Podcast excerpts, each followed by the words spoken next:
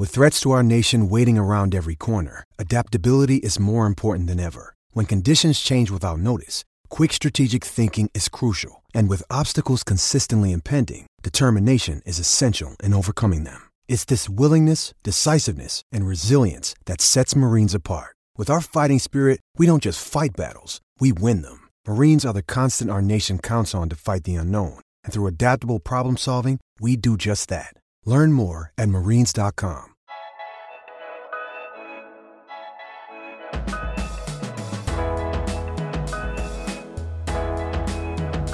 Welcome to Warriors Off Court, the San Francisco Chronicles NBA podcast. I'm your host, Connor Letourneau, and today I'm joined by Bram Hillsman, host of the popular Warriors Huddle podcast. We've already talked at length about what the Warriors could do with the number two pick.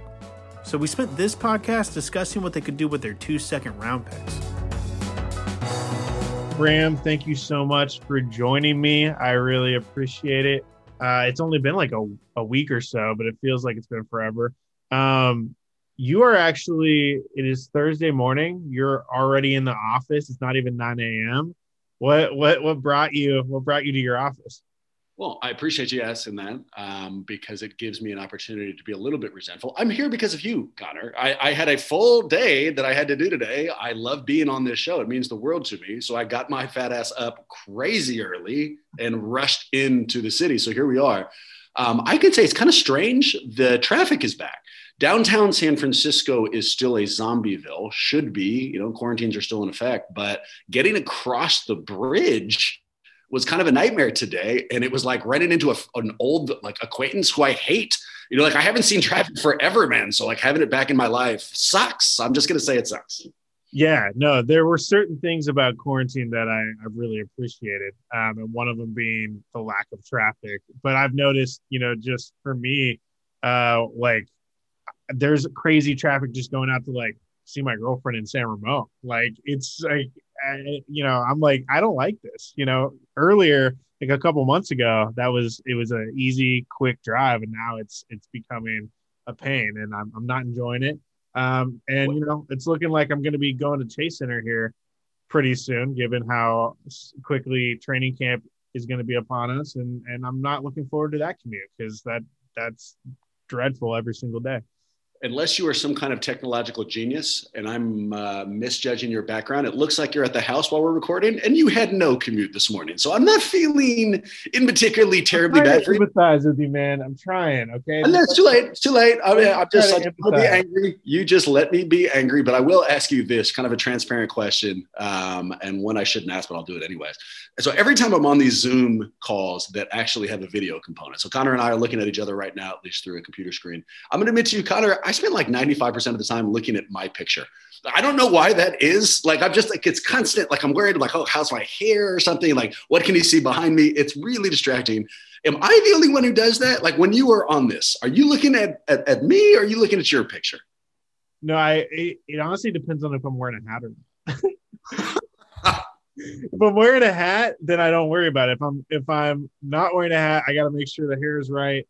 Uh, so I, if you notice, I'm wearing a hat right now. Good. No, immediately uh, because I, I wanted to focus on you. So uh, the draft is only six days away here. Um, and you know that, that that seems crazy to say, just given the fact that we've waited so long. It's like, oh my god, it's finally here. Uh, but uh, I feel like we've done a really good job analyzing every possible angle humanly possible uh, of for what they could do at the number two pick bottom line is a lot of things are still in play there. Uh, it feels like the more time that goes by, the, the, less clear picture I have of what could actually happen because there's so many smoke screens going on. Uh, but the the second round is something we have not really talked about. Um, understandably, I mean it's not nearly as big of a deal, but with the draft so close, I thought it'd be good to dig into what the possibilities are. Now, the average Warriors fan might not even be aware of the fact that the Warriors actually have two second round picks in this draft. Uh, they have numbers 48 and 51. Um, now, historically speaking, in the draft, uh, there tends to be a decent amount of value early in the second round. Uh, a lot of a lot of good picks have been made early in the second round. Uh, once you get later in the second round, it gets trickier. Uh, once you get in the 40s, 50s, but you know, there have been good picks made in those later in the later part of the second round as well. Um, you know, obviously Eric Paschall was taken 41st last year. He was, uh, you know, heard 40 names called before him, and then was still a first team all rookie guy.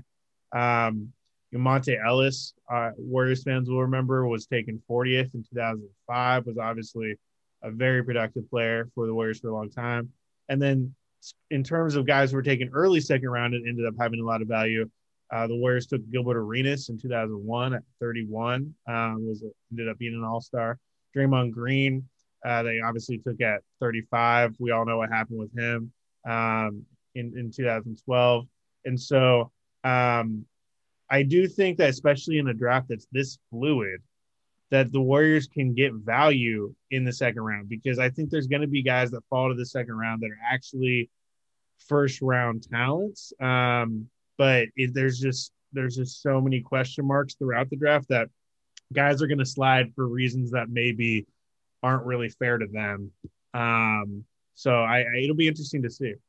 That Gilbert Arenas name took me through an immediate roller coaster. I remember being so excited when they got him. He came out of Arizona. He got like almost no time up front, and then he had two or three games, takes off, starts scoring 20 a game, and before Warrior fans could properly enjoy what we had, he was gone. He went to Washington. Like it, like there's almost no time in between. And I think the NBA literally changed how free agency worked because of how badly Arena screwed us over. Uh, but I digress. Something tells me we're not focusing on Agent Zero. Um, what I'll tell you on the second round. So I'll start by being transparent. I don't know the names who are available in the second round. Actually, I'm really fired up to have you shepherd us through this and teach me some of the people they can get. But one of the things you've already taught me is how important these second rounders can be. So, as we've been talking about how the pandemic affects the NBA and then the Warriors specifically, one of the things we've been worried about, man, is how much money does Lacob and the Warriors have? Will they be able to spend all 17 million of the TPE? What does it mean that they haven't been able to get all this revenue in? And one of the things they can do to hedge against that is if they get lucky in the second round if if they get some people that they can throw on second round minimum um, deal contracts, they can lock them up at low money. That opens up the the type of cap space they're going to need to spend on more uh, valuable players with uh, mid level or the TPE. So they're lottery tickets, but I think they're important ones. If they can actually land somebody there, it could really improve how they can make this roster.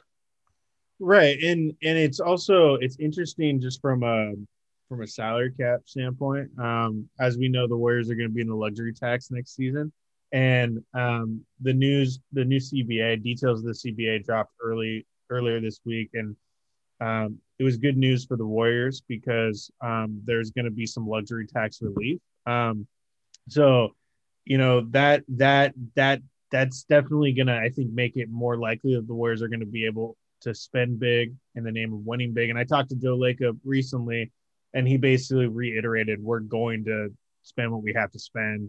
Okay. That being said, when you're talking about the end of a roster, if you can save a little bit of money, um, why not? Uh, and the thing is, if, if let's say hypothetically they rounded out the roster with these two second round picks and and signed these guys to obviously very minimum contracts, uh, you know that they're they're able to a groom groom some young guys on the cheap, but b just just save some save some money. Uh, you know, because even if if they went out and filled those spots with minimum contract guys, guys in free agency, the the vet minimum is going to be significantly more than the rookie minimum. So, sure. um, I mean, we're we're not talking about earth shattering an earth shattering difference in finances there but uh, it's something worth taking into account. Um, and keep in mind, the Warriors are facing a little bit of a, a roster crunch too, um, which is something they have to take into account when when making this decision. Um, the Warriors have at least ten players expect currently on the roster are expected to be on next season's roster. Um, so that leaves five open spots, given that the NBA allows 15 uh, guaranteed roster spots. Um, but Golden State could only, but Golden State's going to use some of those this, just in coming weeks. They're going to use one definitely on on whoever they end up getting in the lottery, whether that's at number two or they trade back. Uh, one on whoever whoever they sign on the mid-level exception, which it's looking like they're definitely going to do. They're definitely they're definitely going to utilize, and then one on whoever whoever they acquire with the traded player exception, which um, I personally think is more than 50% chance something that they're going to use. I don't think it's a guarantee, but I think they're probably going to end up using it uh, on like a, a vet uh, rotation caliber wing. A guy like a Rudy Gay is, is the one I've mentioned many times.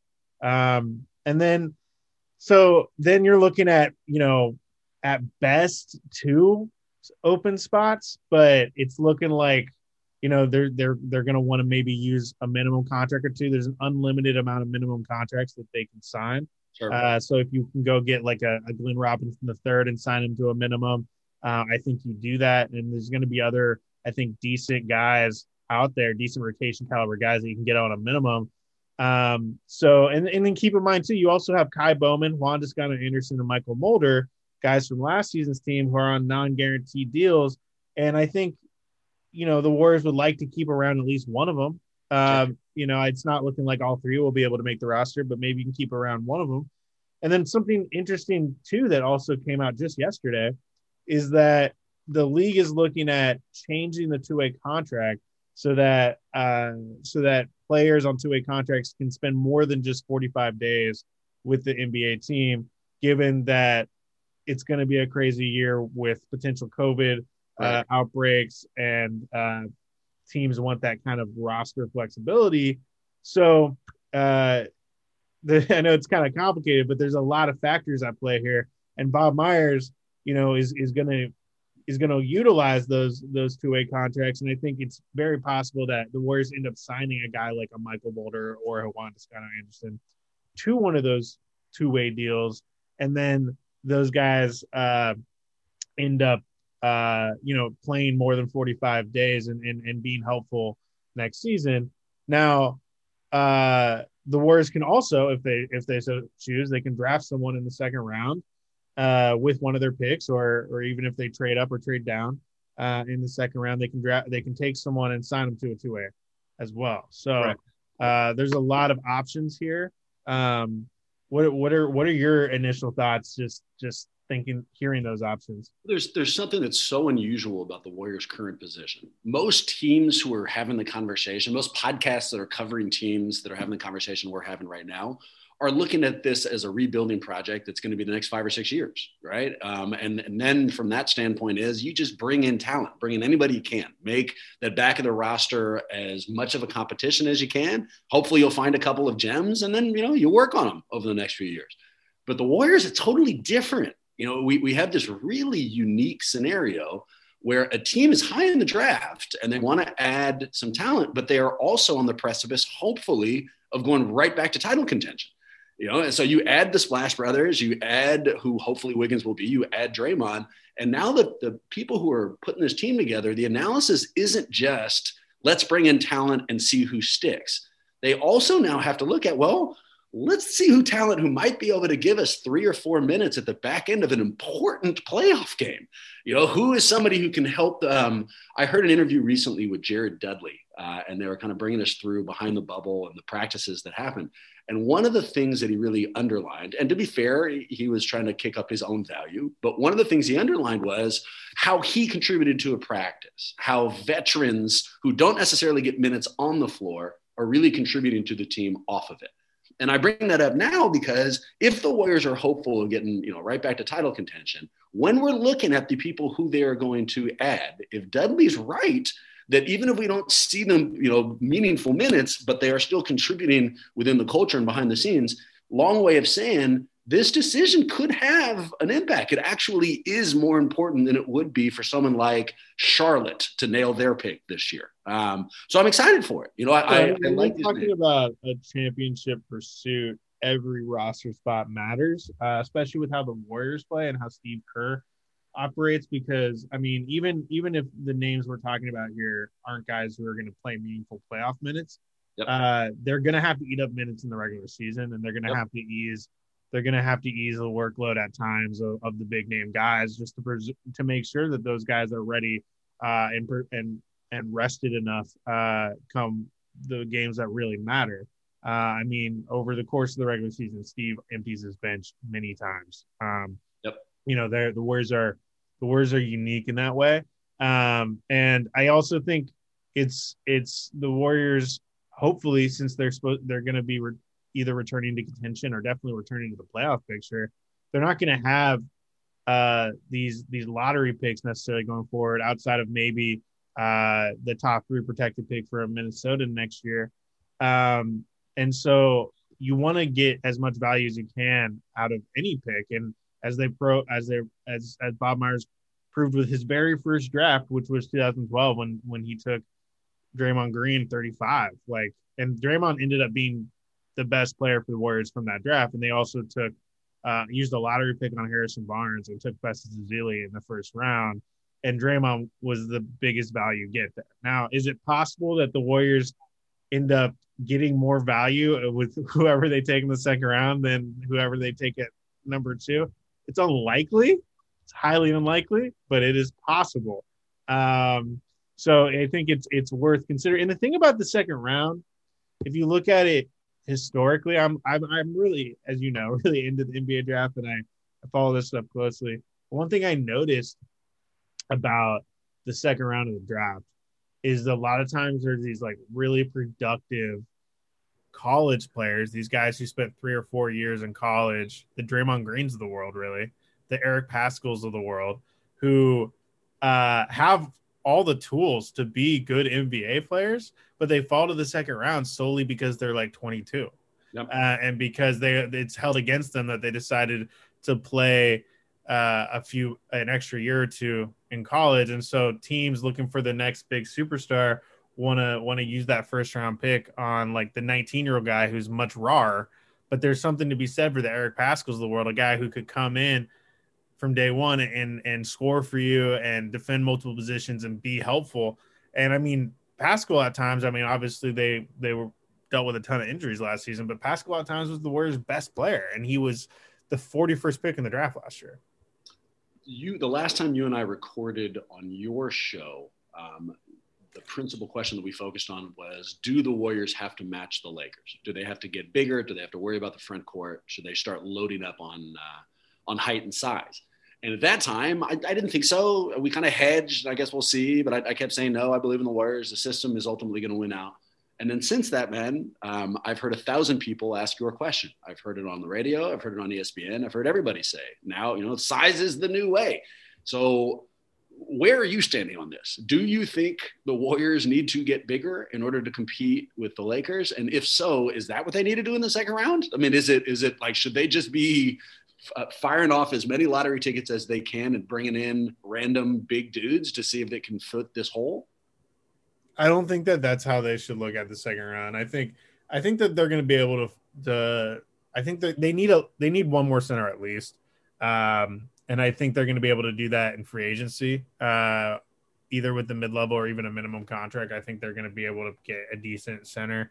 Now, obviously, there's a lot of talk about the Warriors drafting James Wiseman at number two, um, which I still don't think is likely, but uh, you know, the conversations I've had within the organization, they were really impressed with his workout a couple weeks ago, and I think he's emerging more as a possibility now. Uh, and I know uh, every mock draft seems to have him going number two. Um, so I, but I don't think that in the second round you need to be thinking about it in those terms. I think in the second round you're looking for someone who either is like a proven college player who is polished enough to eat up meet some meaningful regular season minutes for you yep. right away or you're looking for that diamond in the rough guy who uh you know maybe isn't totally ready right now to be an NBA player but could be a uh, a really helpful player down the line Sure. Um, you know, Monta Ellis is a good example of that. You know, a guy who was fresh out of high school, um, you know, but ended up becoming this, you know, prolific scorer in the NBA. Um, and I think I think there's some some examples of guys like that, specifically guy overseas players. Um, and one thing, um, one option that we haven't really discussed that I think is is is very is this very good chance is going to happen is the Warriors use at least one of these picks on a draft and stash guy. Now, those of you who aren't familiar with that term, draft and stash means you you draft a guy, you get his rights in the second round, and then you say, hey, go hang out in in Europe for a while, uh, play at a high level there, get meaningful minutes, develop, and hopefully in a year or two, we can bring you over when you're ready to play meaningful rotation minutes. Um, you know, the Warriors have done that in the past. Uh, really, every NBA team has utilized that at some point. And uh, I think there's a few guys in this draft who kind of fit that bill. Um, Tell and, and one th- and we we actually talked to Bob Myers yesterday, and he brought up the second round unprompted and said this. Maybe we don't draft two guys in the second round. Maybe we stash one overseas or sign one to a two way contract. We haven't figured that out, Okay. which just shows he is open to every possibility when it comes to these second round picks. We'll have more of my conversation with Bram Hillsman right after the break.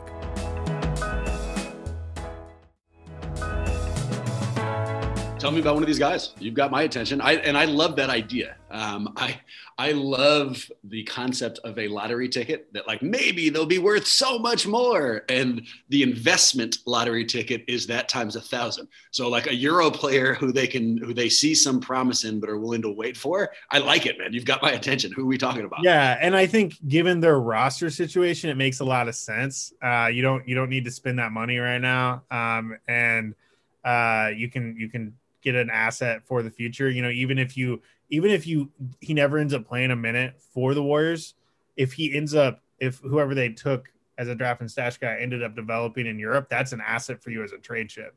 Sure. You know, if, if other teams like what he's doing in Europe. So um uh one one name that that uh I find interesting is and I and I'm gonna mispronounce these guys' names, the, these second round guys from Europe.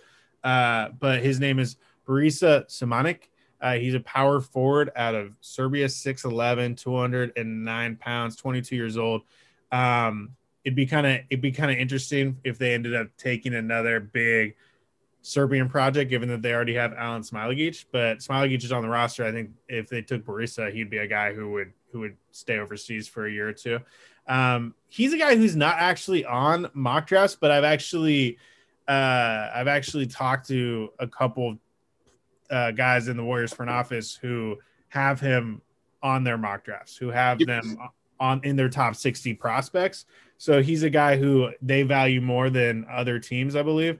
Give us that first name again. What just the your Borisa, Borisa. So if you are listening to this podcast, chances are you're a huge Warrior fan. If you're anything like me, you would like other people to know you're a huge Warriors fan. Drop that name. What a great casual way to show, like, oh, I've been following. You guys might know about who the Warriors are thinking at number two. I know Borisa. It's a guy they're going to draft and stash. So I'm just just a, a piece of friendly advice. If you may want to casually drop that name, and you will come off as super. Is Warriors it impressive that I know that the Warriors are like that are IDing this this guy, or is it does it show that I have way too much time on my hands? No, I mean, Connor, I, I wouldn't be looking credit from from you, buddy. You do this for a living. You are the beat writer, so I mean, it's impressive, but it's necessary. I'm talking about the people who don't do this professionally. You know, they, they will come off perhaps a little bit more impressive. Uh, so he's he's a he's kind of your your your your your total like mystery ball type type guy. He he has a lot an intriguing skill set. He's got some size. He's got the catch and shoot ability, um, but he has not played huge minutes yet for his team in Belgrade. Um, he, he's a guy who's been on NBA teams' radars for a long time. He he actually played at the 2017 Nike Hoop Summit. I think a lot of people thought he'd go pro, go go to the enter the NBA draft a couple years ago, um, but he just never really got the meaningful minutes to prove himself in Europe. Um, but there's reason to believe that he could develop into a serviceable role player at the next level if he's put in the right situation. He has the fluidity, he has the shooting stroke for his size, um, and in some ways he fits the modern NBA. Um, so I think that the, he's a guy that would be a good option to, to kind of take a swing on late in the second round. Let's say they end up keeping the 51st pick. Uh, I think rolling a dice on him at 51. And look, if he doesn't pan out, it's the 51st pick, not not the not the end of the world. Um, another guy, You should have waited to ask me if I was impressed because if you'd asked me now, it would have been like, oh my God, a huge Serbian hoop knowledge, some 2017 stuff sprinkled in there, man. I, am I'm impressed. You got me now. Um, I, I, was I was kind of cribbing a, a, story I wrote a few months ago, to be honest. While I was while, while I was, uh, I can see you. I'm watching your eyes read the screen, but nobody else knew that, you know. And also, just a word of the wise, that hat is starting to fall off, and should it come off, I know that I'm going to lose all of your attention to your own screen. So you may want to fix that. Okay, I appreciate I appreciate the heads up there. Um, another another guy that I'm intrigued by, uh, international prospect is Leandro Bal- Bolmaro. Uh, he is an Argentinian guy. Um, he's 6'6, 180 pounds. Um, played for, I believe he played for FC Barcelona this past year, but he actually didn't even play for their senior team. He he he put up big numbers for their junior team, and so you're you're asking a lot for a guy like that who hasn't even played at the highest levels in Europe to come over to the NBA and be productive right away. I think he would be a guy you would you'd probably want to hang out in Europe for another year or two. But he is really skilled. He's a he's a versatile guard uh, who can be used in every perimeter position. He has a high basketball IQ, uh, really great size for his position. Has a great feel for the game. Um, you know, decent athleticism, not great, but he's a better leaper than than a lot of people would assume.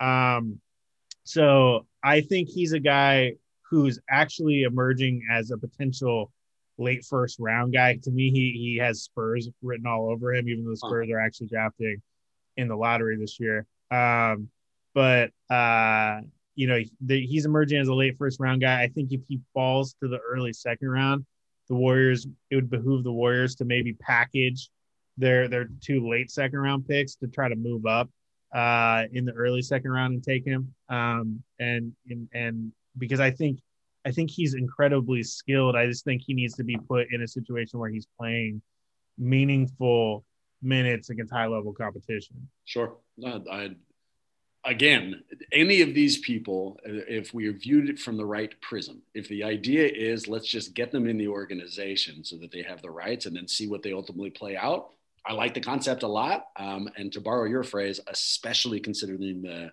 roster concerns with this in particular team. Sounds like a good solution. Yeah, so those are those are just a couple of the potential overseas uh, draft and stash options. I wish I had a um, guy like this. Would be if I was really going to blow your socks off. Like, oh, and by the way, I prepared, but I, I don't have a guy at all. Fairness to you, in fairness to you, I I kind of I kind of threw this topic on you last minute. I texted you right before we we went on Zoom here and said I, this is what we're going to talk about. Appreciate but it. I didn't really give you an opportunity to prepare. I know you are an over preparer, so yeah. you. Okay, thank you for saying that. I really appreciate you that. I think, and in fairness to you, had you given me I don't know six weeks to prepare for the second round draft picks the Warriors could have had in this draft, I, I still probably wouldn't have been able to pull those two names. So there's a reason you're the reporter, and it was good information. Um, but there's also going to be a lot of guys available in the second round who, like I said earlier, were productive three or four year college players um, that I think could slide into an NBA rotation as a rookie. Um, and I, you know, guys who were productive in college and and and have, you know, NBA level skills already. Um, and I think that the Warriors could could use this potentially to plug a couple holes. Um, they don't have like a true backup point guard right now. Um, I, Ky Bowman to me is not like a true backup point guard. Um, I know that they believe more in like the secondary ball handler thing. They don't believe you like really need a true quote unquote backup point guard. Sure. But if they if they wanted to have that on the roster, a good a good option would be Payton Pritchard out of Oregon. Um, I've actually followed his career for a very long time. He's from the Portland area, uh, which I am from. And and when I was at the Oregonian in Portland, he was a big high school star. He ended up uh, playing four years at Oregon, put put up, you know, I think he broke records there. He's he's a really good uh, true point guard. He, he sees the floor really really well. Um, kind of a pass first guy, but also has a nice jump shot. Um, I don't think he has an incredibly high ceiling. He's not especially athletic, but he has a pretty polished pick and roll game, and I think he could be an effective backup point guard. Um, and you know, from what I've seen on mock drafts, he's all over the board in terms of the second round. So he could be available for you in the in the in the 40s when when you get on the clock there. Um, another guy who is interesting to me is um, another guy who's interesting to me is is Bey out of Colorado. Uh, he he's a guy who is a freak athletically. I believe he's his measurements could potentially you know, break records in terms of his vertical. Um, now I don't I don't know how official these these measurements are, but he's absolutely wowed in terms of just his his physical tools. Um, and he was he was he's not a guy who was putting up big numbers at Colorado as a junior. At Colorado, he averaged just over 13 points per game, but he's a guy who plays really hard. He's he's kind of an undersized power forward at 6'7, 215 pounds. Um, and we're talking about Tyler Bey here, just to just to clarify, because there actually are a couple Beys in this draft. Saddiq Bey, a name that we've mentioned before, but Tyler Bey out of Colorado. Um, he, but he's a really good rebounder. He's very versatile defensively. I think he can be. He has a chance to be a true lockdown guy defensively at the next level. And to me, he's just a guy who isn't going to make a lot of mistakes and is going to kind of be the quote unquote Warriors or Spurs type of guy in the sense that he's not flashy, but he's but he is skilled where it matters and he's going to eat up minutes and not hurt you, which is what you want at the end of your roster. Um, now he's also a guy who's kind of emerging, partly because of those numbers I referenced earlier, uh, emerging as a late first round guy. If the Warriors really like him, they might be able to get him in the early second if if they could, I think he I think he's a guy they should seriously consider. Do you have a sense that the Warriors are entering this with specific names they're hoping that falls to them at, at specific positions, or is it kind of a wait and see fluid approach? Let's see what trades are available. Let's see who's there at two. Let's see who's there later. I don't think that you, um, especially in the in the second round, I don't I don't think you can approach it with the mindset of like, we need to fill this need because you can't it's not fair to ask any second round player to come in and immediately fill a need now that being said the warriors did kind of do that with eric paschall last year they they signed him immediately uh, to a three-year guaranteed deal, which in retrospect was brilliant because they signed because they were able to lock him up for three years at the absolute cheapest salary possible. And so, and he's a guy who, at worst, going forward, is going to be a helpful rotation player. Um, but I think that's rare that you can have that confidence in, in, in someone that you would take at 41. Um, I also think that that was also a product of just where they were at with their roster because even before the injuries last year, that second unit was not super impressive entering the season. Uh, I mean, there were so many question marks. So hopefully their their second unit is stronger than that entering next season once once they get through there's, there's a reason they had the second pick in the draft, man, and it wasn't because they were piling up wins by, on the back of the second unit. Right. And in terms of the second, the second pick, in terms of uh, positional need, um, you know, I've I've talked to Bob and I've talked to Joe Lacob about this, and basically what they said is they, especially when you're drafting that early, they really do believe you you need to draft the best player available. But this draft is so fluid and there there's such a small difference between the talent level of these top guys that you need to find ways that to differentiate you know guys on your board and i think that one way to do that is to favor guys who fill a positional need which Perfect. is why which is why james wiseman is is going number two on a, on the vast majority of mock drafts is because the Warriors do not have the center position set. They do not have like a bona fide starting center, even though I personally like Marquese Chriss. Um, and James Wiseman fills that need.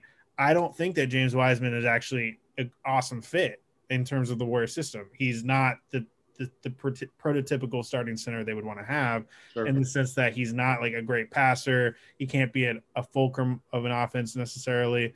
Um, but you know, you could slide him in and, and have him play the JaVale McGee role. Now, do I want someone that I'm taking at number two who's like a glorified JaVale McGee?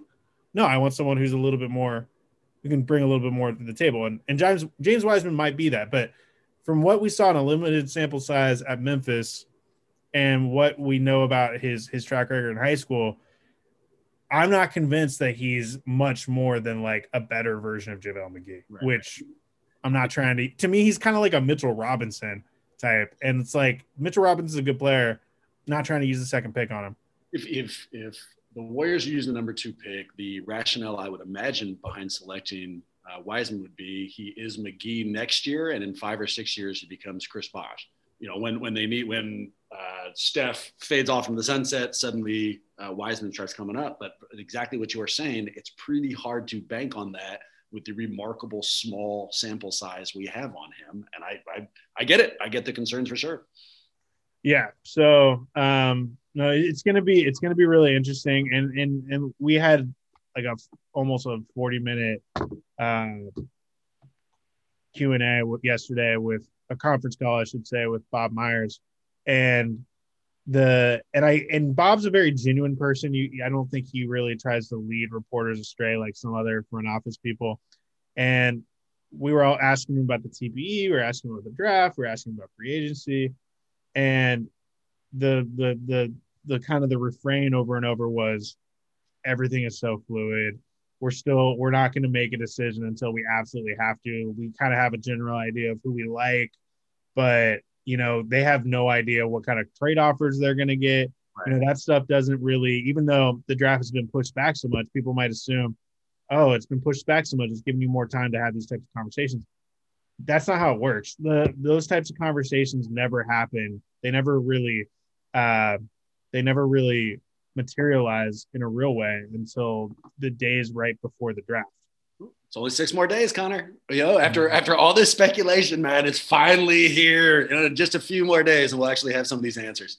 I know, and I'm I I know you're probably just as ready as I am because even though I love the draft, I mean, this is really tested tested me, man. We've been, I've been I've been writing about this for eight months. I just finished a series where I profiled relatively in depth 10 guys and and I did two separate pieces each every week. One was on like an in-depth background and like going into their background, talking to people close to them.